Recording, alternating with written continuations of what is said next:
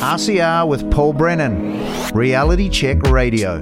Time for our Legal Hub. It's Wednesday morning here at Reality Check Radio. Katie Ashby-Koppens and Nick Kearney join me again. Good to see you again, guys. Am I allowed to say guys? Good morning, Paul. Is, is that okay? I'm fine with it. Yeah, you yeah. would be, Nick, of course. I mean, one hundred percent, yeah. Yeah, all right. Good to see you again and hear from you again.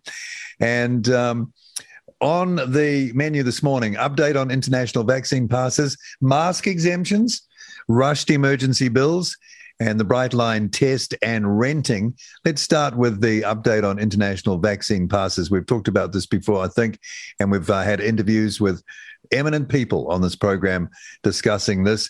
So, Katie, do you want to uh, kick it off with, um, it says update. What's the update? Uh, no trouble. Uh, thanks, Paul.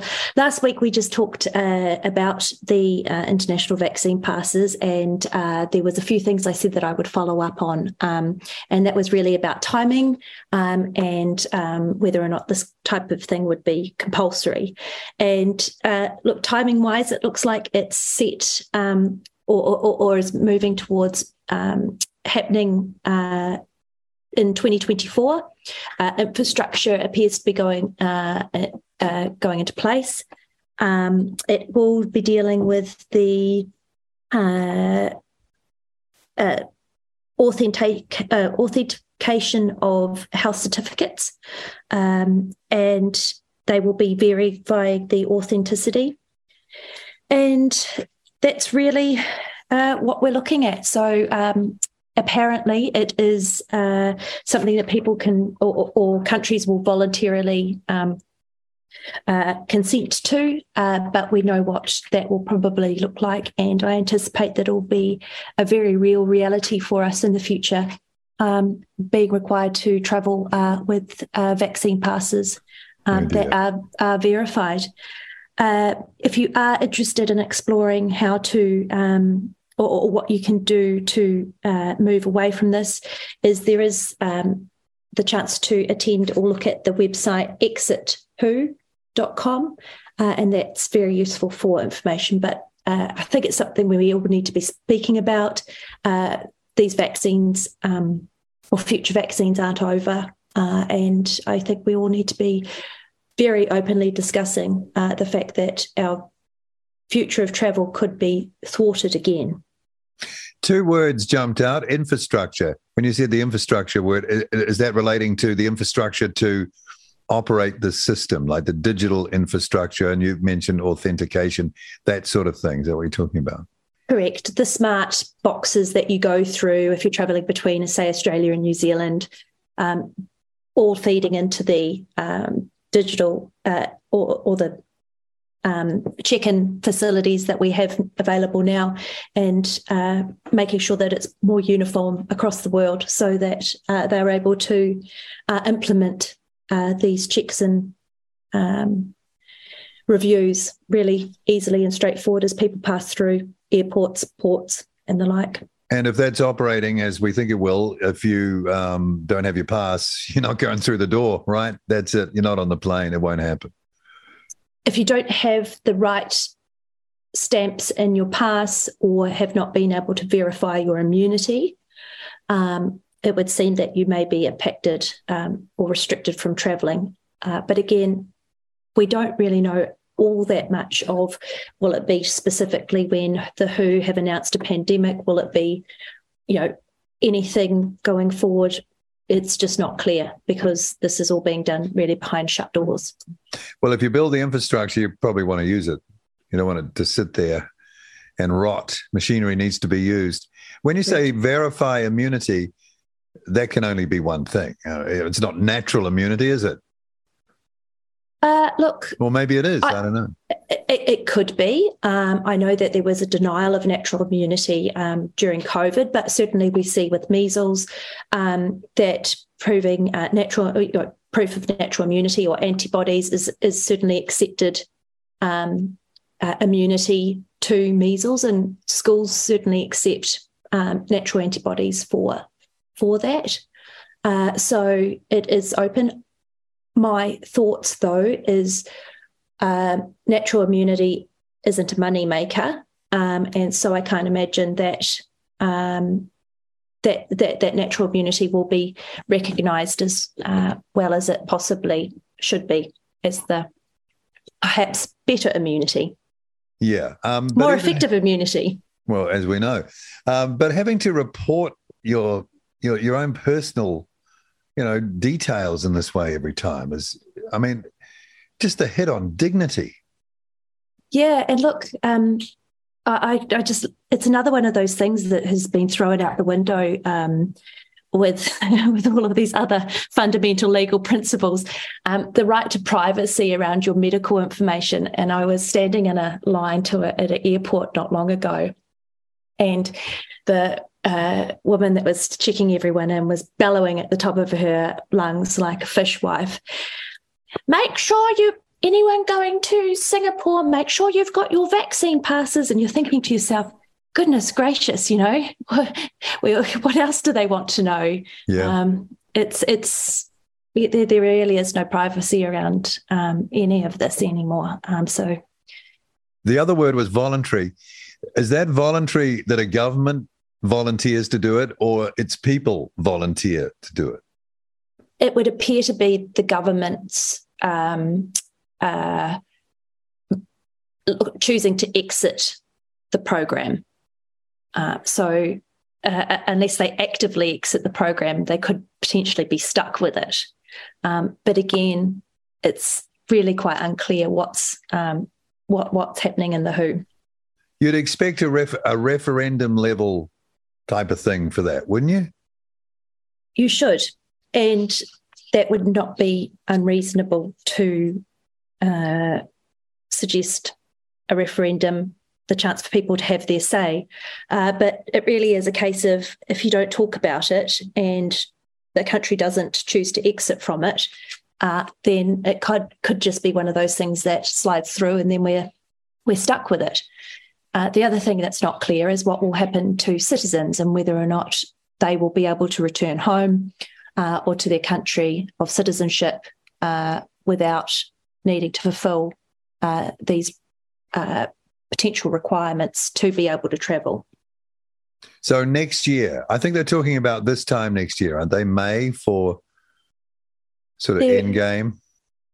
All I've got is next year, um, and you, you've probably spoken to um, quite a few more people that know more details about it than I do, but all, all I'm aware is next year, and the infrastructure um, project around this is is is Uh, well advanced um, and uh, certainly appears to be implemented on the basis that uh, it will be implemented.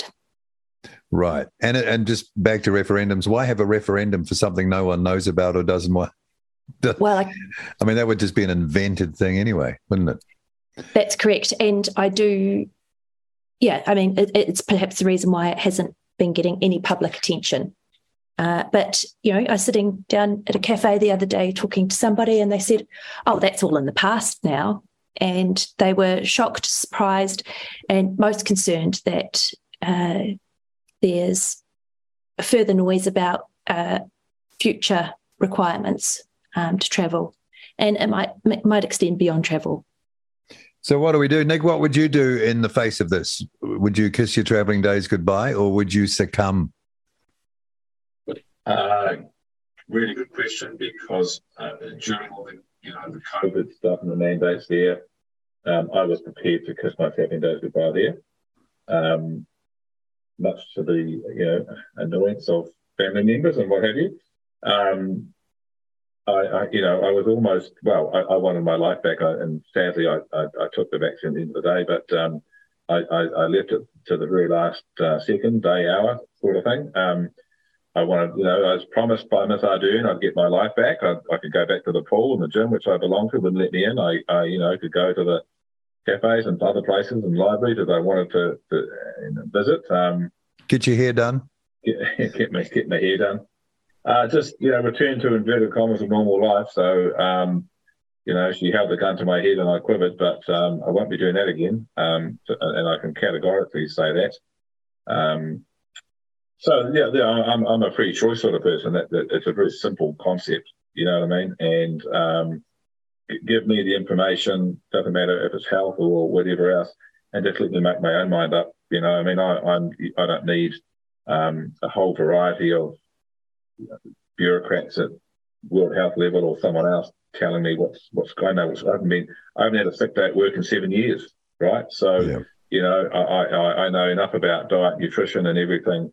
Uh, I know what to put in my body. Um, you know, I know, um, you know, I know um, how to look after my body and, and what have you. And I don't need some anonymous person at the World Health Organization, uh, uh, World Health Organization, or anybody else telling me I need this injection to make myself better, because I don't.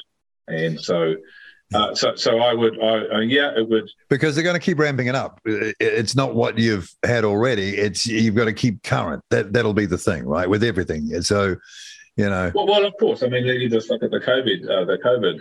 It, we've got the how do you pronounce it? Bival- bivalent booster now or something, you know? Bivalent.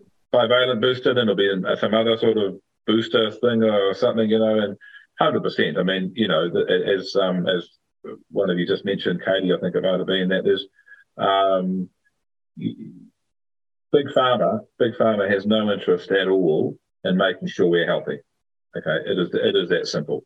If we were all healthy um, and we didn't need their pills and their medicines and their vaccines, they wouldn't have a business, right? And that, that they just wouldn't. So the incentive for Big Pharma, sadly, and this is how businesses work, they work on people's incentives and demand.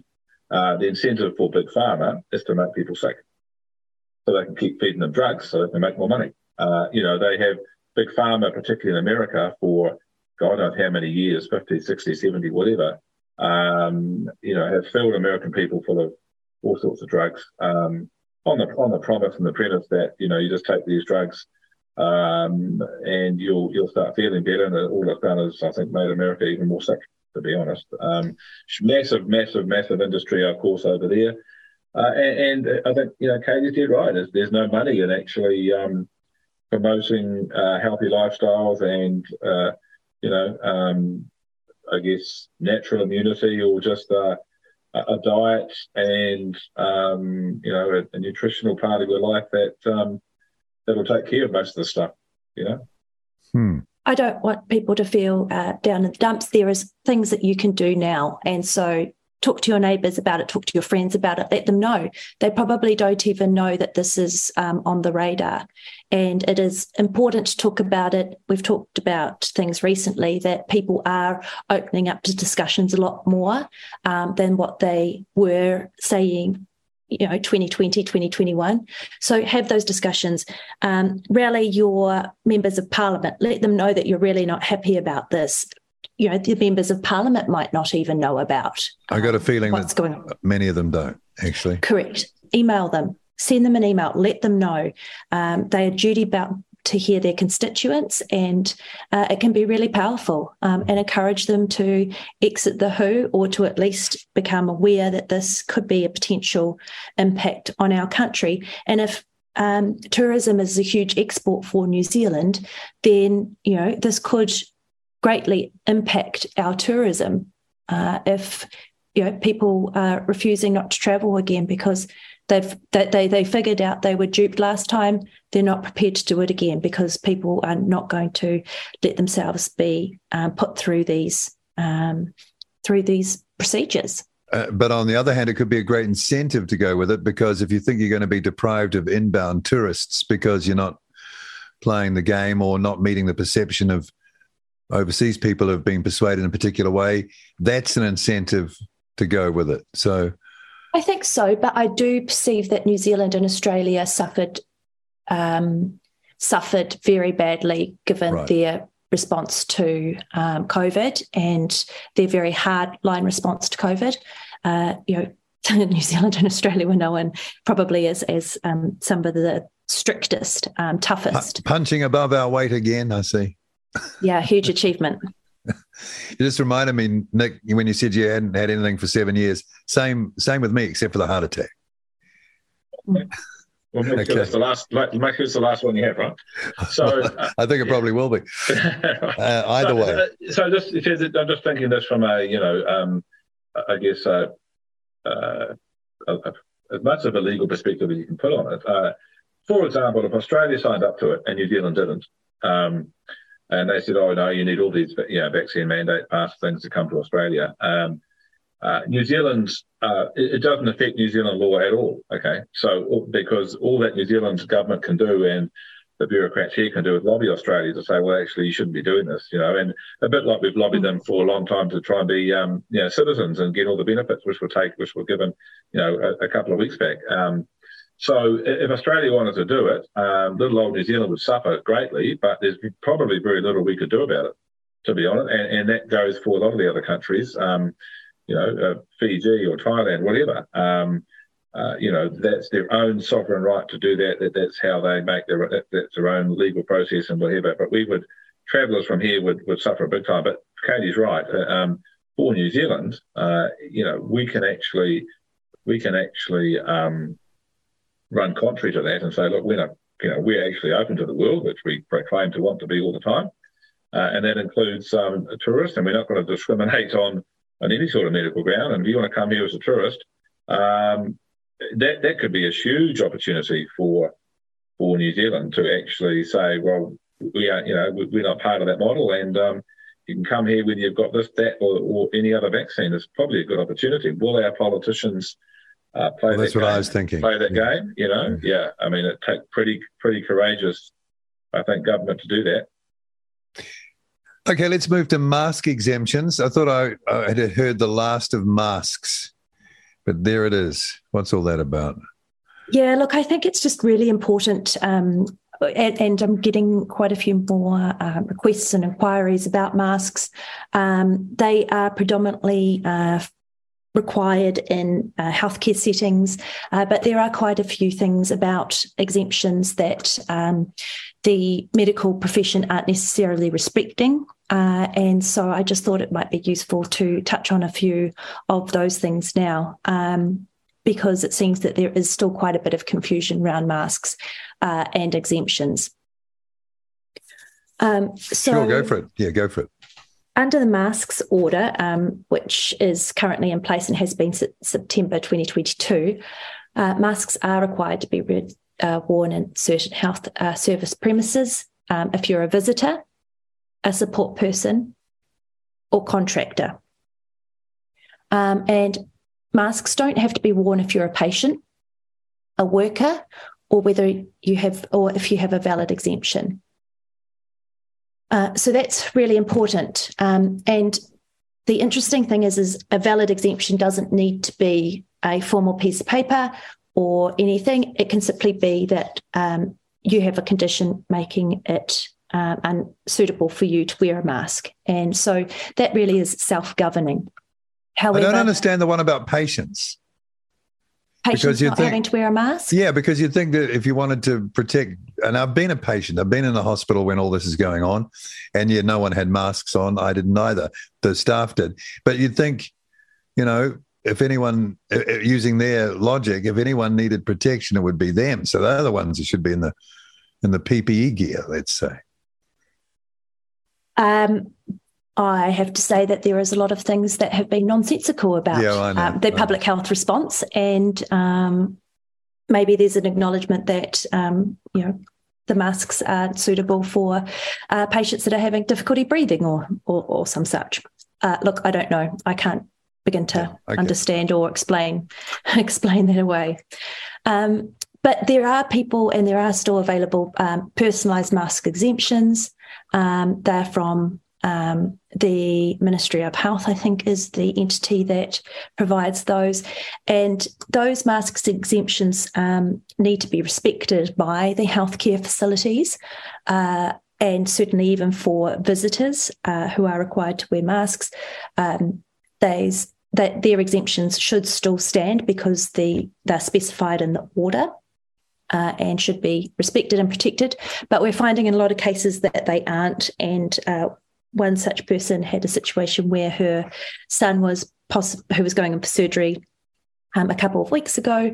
Uh, his surgery was possibly going to be declined on the basis that his uh, mother wasn't wearing a mask. So um, it's a bit crazy. It's very confused. Um, there is a great um, uh, resource for if you are needing to get access to um, uh, public Uh, so to um, health facility uh, on the Voices for Freedom uh, website under resources. I uh, welcome you to go and use that. It's a really good resource um, and is something that you can utilise to communicate with these uh, health services about accessing, accessing and using their premises uh, without having to be uh, masked.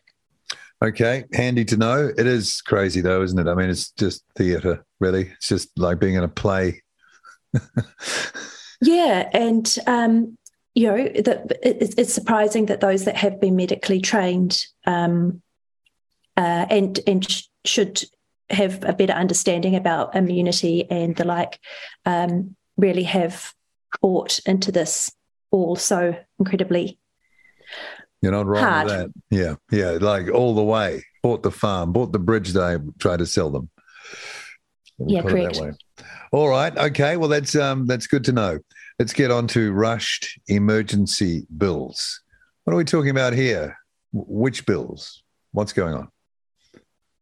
Uh, there was just an interesting point in the paper the other day, and I'll just bring it up. It was just an uh, indication of really how many um bills uh, have been done, rushed through under urgency. So uh, in twenty eleven, uh, Victoria University uh, of Wellington and the New Zealand uh, Foundation, I don't know which New Zealand Foundation that is, sorry, but they conducted research and found that between uh, nineteen eighty-seven uh, and twenty ten, the House of Representatives went into urgency or extraordinary urgency two hundred thirty times.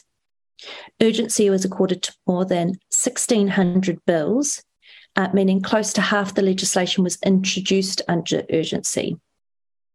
And look, I just thought that that was quite incredible numbers. And look, the period of time is nineteen eighty-seven to twenty ten. Uh, so, you know, if that research or um, review was conducted again uh, of more recent times, I think we would be finding um, that those numbers were, you know, the, the numbers of bills that were passed uh, under the urgency of COVID uh, uh, will, will just take this number yeah. off the charts. Yeah, so it's a, a useful sort of tactic, a useful way of getting through stuff. Um, the thing is, is it necessary urgency? That's the question, isn't it? Or is I, I, think, I, th- I think it's actually... I would just rephrase your words a bit there, Paul.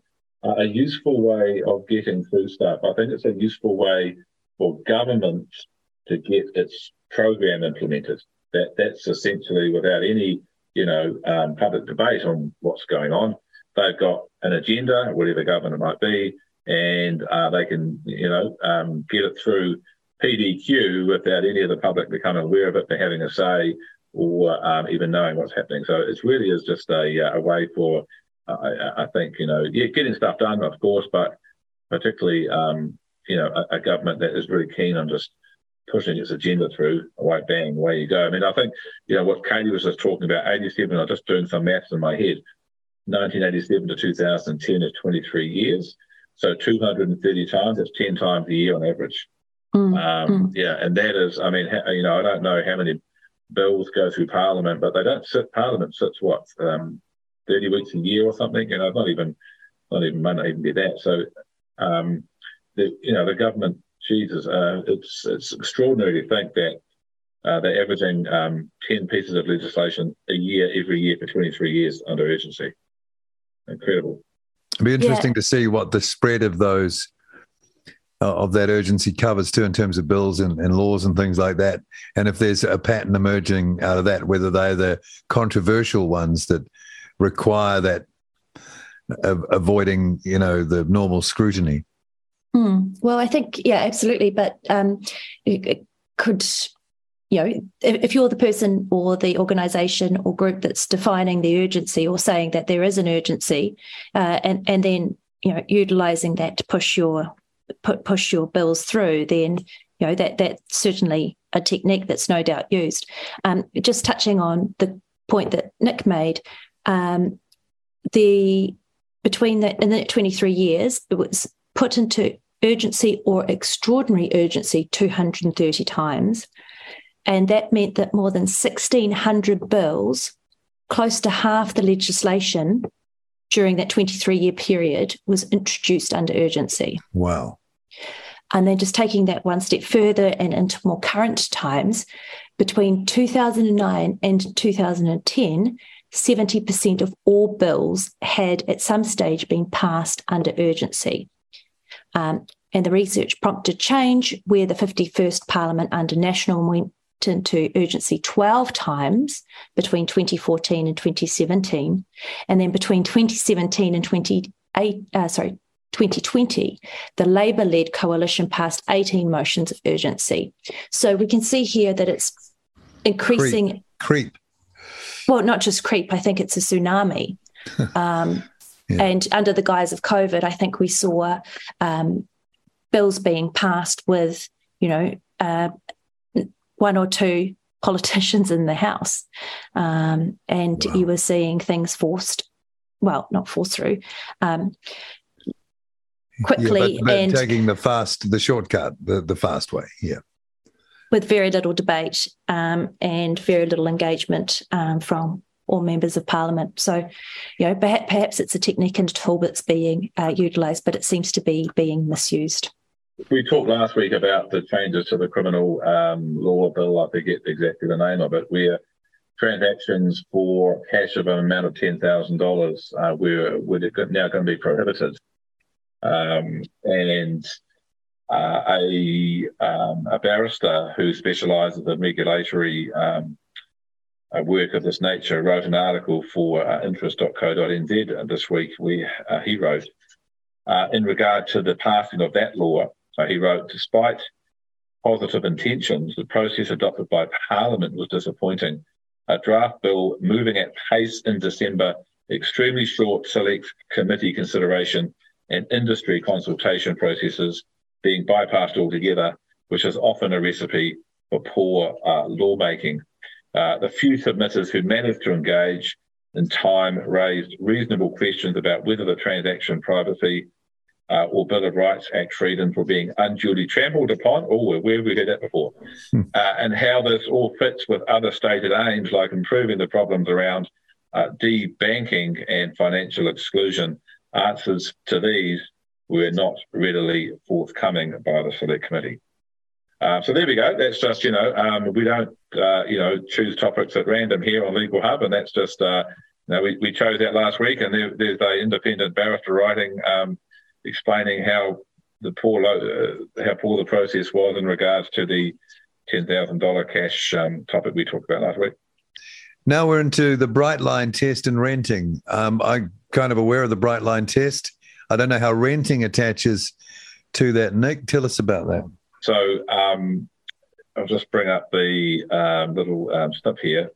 Uh, so the, we should all know, I suppose, listeners should know, the Brightline rules were um, introduced um, by, in fact, by John Key's government, um, such that, you know, if you owned a property that was not your main or family home, Uh, the initial term was two years. If you sold that property within two years of you buying it and you made a gain on the sale, then that gain was essentially uh, taxed as, as capital gains tax, essentially. Um, you could take your expenses off um, and, you know, there was a taxable gain or tax paid on that gain. Um, that two years was increased when Labour came into five years uh, and then it was increased again to ten years. And this is... Um, for properties that are not your family home, uh, in other words, investment properties, and they only relate to uh, residential property. They don't apply, the, the Brightline rules do not apply to commercial property. Um, and uh, when, the, when the rules came in, they were um, relatively simple at the start. I mean, John, you know, uh, to his credit, I, I didn't particularly think that was a good idea, but uh, to his credit, the John Key government made it relatively very, very simple. Um, but the, the Labour Party and the Labour government over the last um, five or six years um, ha- have introduced a raft of changes to the Brightline rules, which have made uh, the the rules now practically indecipherable and, um, and impossible to understand. And in fact, so much that um, that I, I you know I attended a webinar on this a, a few months ago, and the a barrister, tax barrister specialist um, on these types of things, giving the presentation, made a comment at the start that the Brightline rules were now, in New Zealand, were now the most complicated piece of legislation in the country, bar none.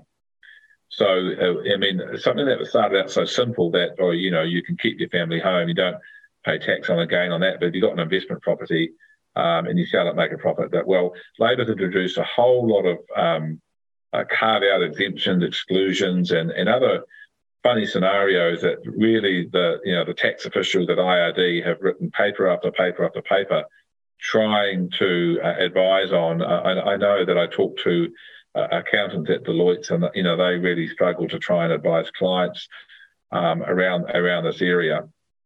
Uh, and, and just this week, um, so onto the more current topic, um, just this week, um, the I R D ha, ha, is, has decided to issue a consulting paper. And here it is. Um, Inland Revenue is now consulting on a, on a, inverted commas, question we've been asked, close inverted commas, which seeks to clarify the Commissioner's view on how the main home exclusion to the Brightline test applies when a person rents out a room in their home to a flatmate. The Law Society's Tax Law Committee will consider this item. To contribute comments and submissions, please email this person, et cetera, et cetera, et cetera. So we've got to the situation now in this country with tax and tax law, um, and Brightline spe- specifically, that you own a house um, and it's your family home, and you decide to get a flatmate to help you pay the bills, put the food on the table, petrol in the car, or just give someone a place to live, for goodness sake, in a situation. That's right. Yeah. Where we, we might actually have a massive shortage of rental houses, you know what I mean? And the I R D has now got to um, issue a discussion paper to whether, if you sell your house, your house that you live in is your main family home, part of it, the room that you rented out, is actually an investment part of the house.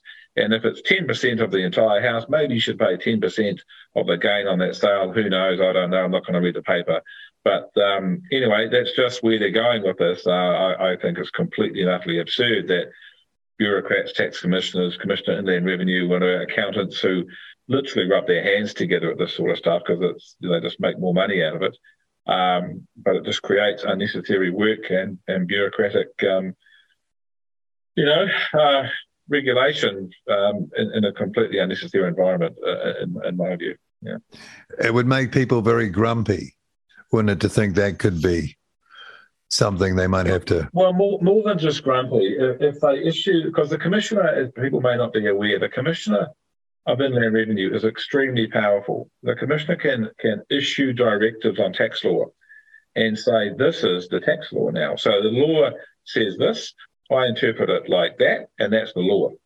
And, um, you know, uh, the, the big law firms and the accounting firms take the I R D to court all the time, trying to challenge the Commissioner's directives, um, thinking they're out of scope or they're wrong or whatever, um, et cetera, et cetera. So for something like this, um, you know, if the Commissioner just decides that, well, if you rent you rent out a room or two to a flatmate or a boarder, you know, let's say you you you you do the horrible thing of actually putting an overseas student in your house, because goodness knows we need overseas students in this country. Trying right? to milk the system again. Well, you know, I mean, they were all locked out during COVID in this country. It, it's the third biggest industry in this country, foreign student exchange, I think, right? So, goodness, you might decide to have a, an overseas student from Korea or China or whatever in your house who, who goes to university to study and wants to get a degree and live here and move here. But you, and, and I know that, you know, you can earn three hundred dollars a week off that person, but you've got to pay for their food and everything else, do their washing, whatever. But um, the Commissioner had to get involved to decide if you sell your house, uh, you know, with that bedroom sort of, you know, how much did you earn from that bedroom over, over two years while you, oh, that was, you know, twenty-five thousand dollars. Oh, goodness. Should you have to pay capital gains tax on that twenty-five thousand dollars part of your sale price? I mean, that's the state we've got to in this country with, with, with this, this particular tax rule, and I just find it mind-bogglingly stupid, to be honest. You'd always offset it, Nick, with the washing and the and the food. You'd claim that back. Yeah. Yeah, of course. And then what are, you, what are you expected to do? Keep receipts for that sort of stuff in a, in a shoebox under your bed or something, you know? Yeah. My, my point is this, is that, you know, um, we do have a, a short of, mostly actually a short, I mean, we know we've got a rental crisis in this country because they changed, the government's changed the laws around residential investment property, and a lot of landlords are getting out because it's now too difficult. That's reduced, that has reduced the supply of rental property. So if you're looking for a rental property and you can't get one, but and you think, well, I'm just by myself. I can actually go go flat with a mate down the road who owns a house, right? I'll just, I'll just go live in his house, live in his, live in his room, pay him two hundred bucks a week. That'll suit me. Um, you know, will people who own family homes now decide, actually, I don't want to do that if it puts potentially the risk uh, of me having to pay Brightline tax when I sell my house? You know, and, and so that poor person who's looking for a, a, a place just to live might be excluded in the same way that, that tenants are now being excluded, and perhaps the overseas students might be too. So mm. it really does create perverse incentives, if that's the way to put it. No, I think that's the way to put it, yeah. All right, interesting. Any last comments before we wind this Legal Hub up for this week? Now's the time. Look, I think there's always things that you can do. I don't think people should feel like that, that all is lost or um, helpless or even hopeless. Um, you know, all of the M Ps' emails are available online. Um, you know, write to them. Tell them your concerns. It's, you know, probably much more effective than attending a select committee uh, meeting um, on a bill, you know, but let them know. And if it's a if it's a vote loser, we know how sensitive they are. They could be particularly powerful. So, so that needs to be done at some some sort of scale, so they get a kind of an avalanche effect coming through their inbox, and the, that gets their attention, right? Absolutely, absolutely. But, this, year's know, election, this year's election year, sorry, Katie, this year's election year, and they'll be trying to scratch every itch, as we know. Yeah, but then getting getting it done after that wears off is, is an interesting thing, but that's for another day, possibly. That's our Legal Hub for this week. Katie Ashby-Koppens and Nick Kearney, good to hear from you again, and I look forward to chatting again next week. Thank you. Guys, thank you. Have a great morning. Bye-bye. R C R with Paul Brennan, Reality Check Radio.